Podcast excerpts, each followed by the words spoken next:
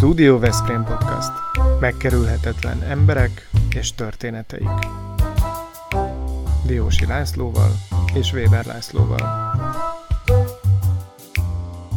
Mi tényleg a valóságról beszélgetünk.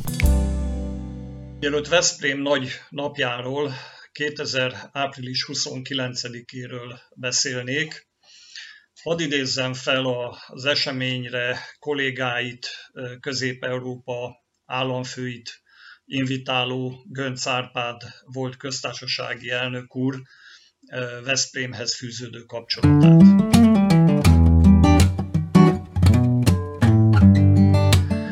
Talán túlzás nélkül állítható, hogy elnök úr egyik legkedvesebb, ha nem kedvenc városa volt Veszprém. Én még a rendszerváltás előtt találkoztam vele, annak idején megyénkben, Iszkázon, a Nagy László emlékházban időzött sokat, ott írt, műfordított, és akkor persze még álmunkban sem gondoltuk volna, hogy mindketten a közéletbe, a rendszerváltás kellős közepébe csöppenünk.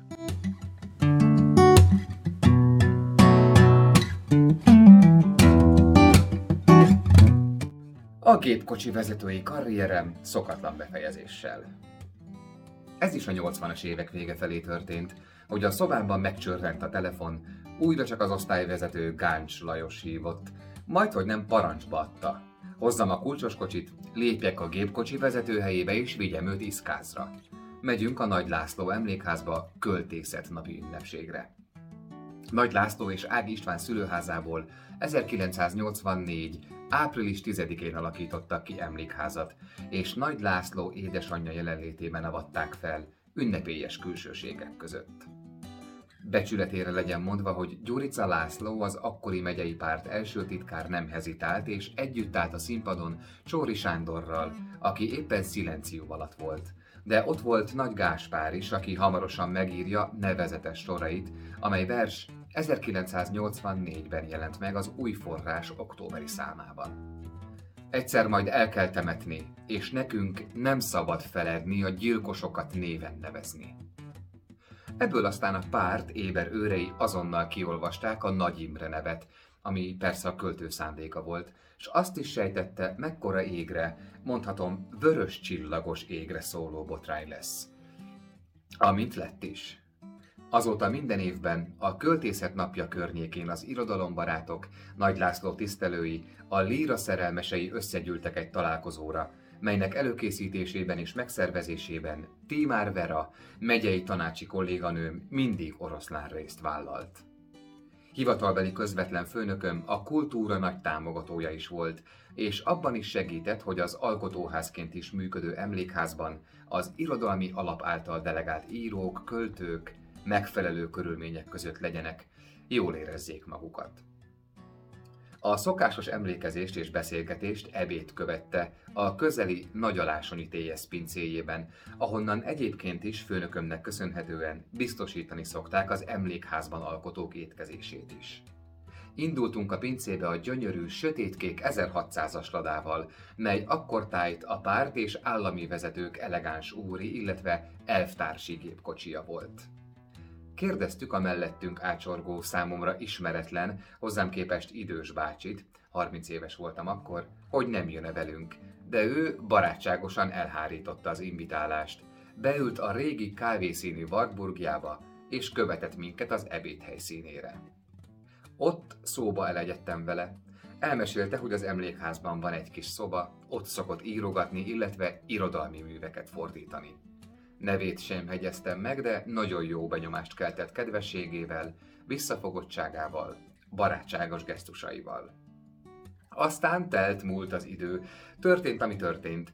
1991. március 14-én Gönc Árpád, a Magyar Köztársaság elnöke Veszprémbe látogatott, ahol az egyetemen tartott beszédet a színházkertben koszorúzott a forradalom ünnepének előestéjén, majd a megyei önkormányzatot kereste fel, melyet követően a Pósaházban, mint polgármester adtam egy fogadást a tiszteletére.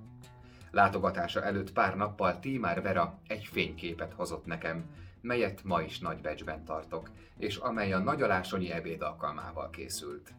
Elnök úrral együtt vagyunk láthatók rajta. De bármilyen csattanós is lehetne ez a történet, ott azon az ebéden a somló tövében nem a közelgő rendszerváltás menetéről diskuráltunk, és arról sem, hogy miként fogjuk megdönteni a rezsimet. Csak az életről és az irodalomról. Ha valaki, akkor azt mondja, hogy nyakunkon a rendszerváltás. Ő belőle államelnök lesz, engem meg polgármesterré választanak. Nem tartottuk volna beszámíthatónak az illetőt.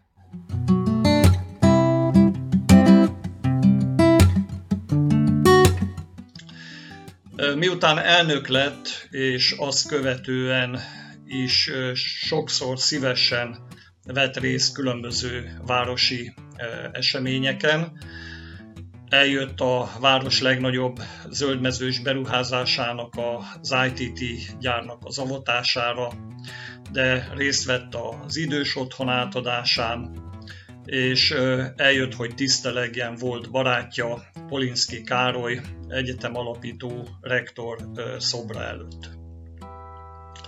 Hosszan tudnám sorolni azt, hogy mi minden köti őt, kötötte őt a királynék városához, de elég, ha felidézem azt, hogy mit is írt a városnak az aranykönyvébe. Csak négy szót, de ez mindent kifejez. Jó itthon lenni Veszprémben. Nem véletlen, hogy elnöki hivatalától vett búcsújakor Székesfehérváron és Veszprémben köszönt el a állam főtársaitól, és erre az eseményre nagyon nagy izgalommal készültünk, a város apraja nagyja, már csak azért is, mert a millennium évében, 2000-ben Európa királynőit szerettük volna vendégül látni, Európa királynőit és királynéit, de ezt az ötletet az akkori politikai rosszindulat elsüllyesztette. De a legfényesebb kárpótlást Árpi bácsinak köszönhetjük.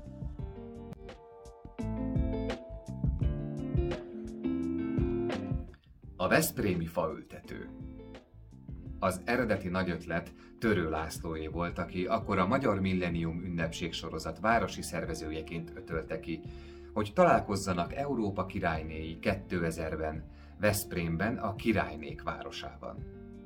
Azt, hogy a nagy ötletet hogyan sűjesztette el egy budapesti rosszindulat, ebben a nem politikáról szóló könyvben nem akarom elbeszélni. Tény, hogy elsüllyesztette de amit az ellenlábasok az egyik kezükkel elvettek, azt Gönc Árpád a másik kezével visszaadta. Árpi bácsi, mindig így neveztük magunk között, hadd nevezzem most is így, Árpi bácsi 2000 tavaszán vonult vissza az elnöki hivataltól, és elköszönni meghívta Magyarországra Közép-Európa államfőit. Első nap a királyok városa, Székesfehérvár. Második nap a királynék városa, Veszprém. Nem az a nagy dolog, hogy mindenki el is jött, hanem eljött az az ember, aki életem egyik legnagyobb politikus élménye, a Veszprémi elnök találkozó szupersztárja, Václav Havel. A cseh elnök, aki éveket ült börtönben, aki soha egy pillanatra sem egyezett ki a hazáját eltaposókkal, aki a szamizdatok, a fél illegalitás szorongásai közepette, vegzálva, eltiltva a jelentől és jövőtől, mégsem adta fel. Pedig éppen 2000 tavaszán nagyon közel állt ahhoz, hogy feladja.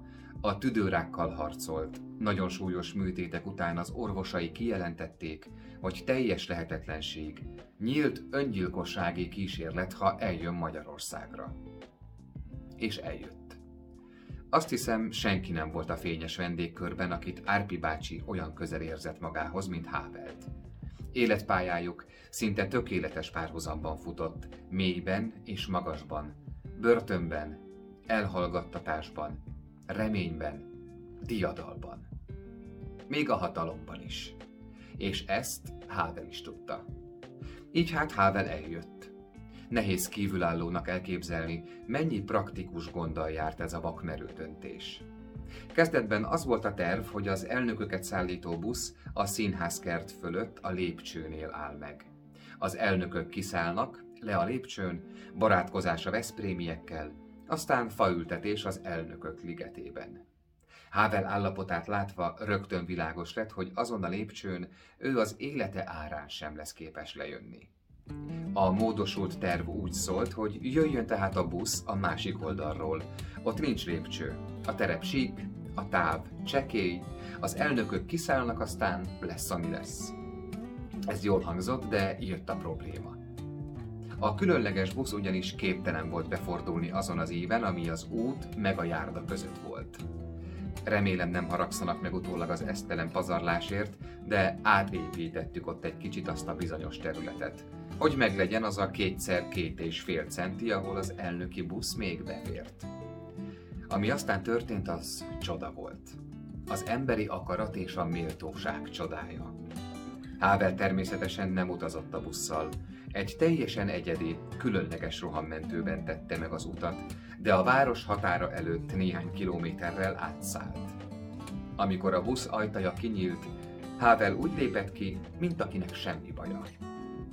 Frissen, ruganyosan, mosolygósan. A veszprémiek, mit sem sejtve, felismerték, a nevét kiabálták. Havel odament a tömeghez, kezet rázott itt meg ott, beszélgetett, mosolygott, talán egy-két könyvét is dedikálta. Aztán tetrekészen a számára előkészített fához ment, egy lapát földet a fagyökerére dobott, majd a lapátot szívélyes előzékenységgel a nagykövete kezébe nyomta. Aki látta, mind azt hitte, hogy csak be akarja vonni a diplomatát is a pillanat örömébe. Még egy utolsó mosoly, integetés, és Václav Havel beszállt az extra kinézetű rohammentőbe, és az ebéden már nem volt ott. Mire a vendégek asztalhoz ültek, vele már felszállt a repülő Prága felé. Aki utána néz az életrajzának, láthatja, még 11 évet élt. Nekem akkor is örökre az a néhány perc marad meg belőle. Az ember, aki nemzetének képviseletében személyiségének minden tartalékát mozgósítva úgy áll az emberek elé, ahogyan kell. Egyenes derékkal, felemelt fejjel. Ahogyan mi, halandók, elképzeljük az igazi politikust, a közülünk való embert.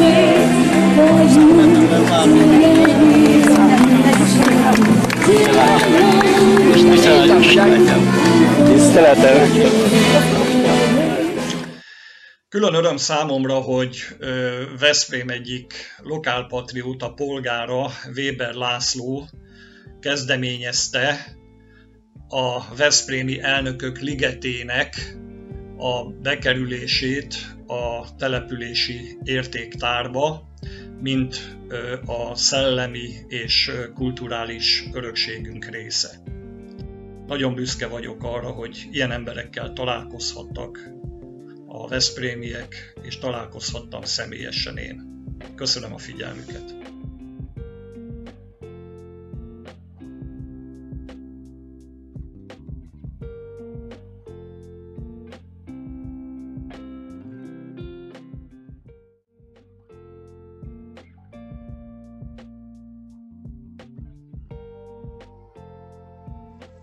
Gyűrűk urában miután a sötétség hatalmát legyőzték, a megyét mindenféle kalandorok közölötték el és átvették a hatalmat.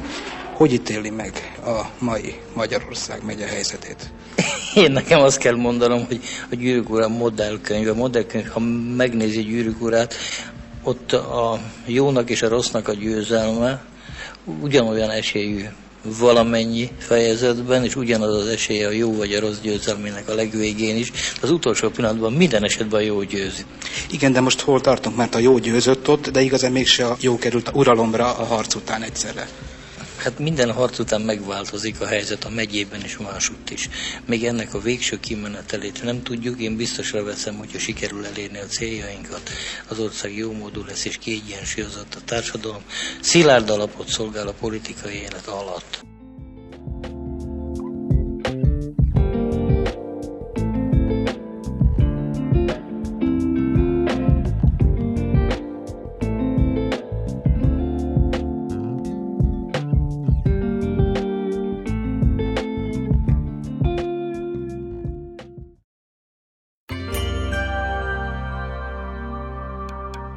Ez a Studio Veszprém műsora volt.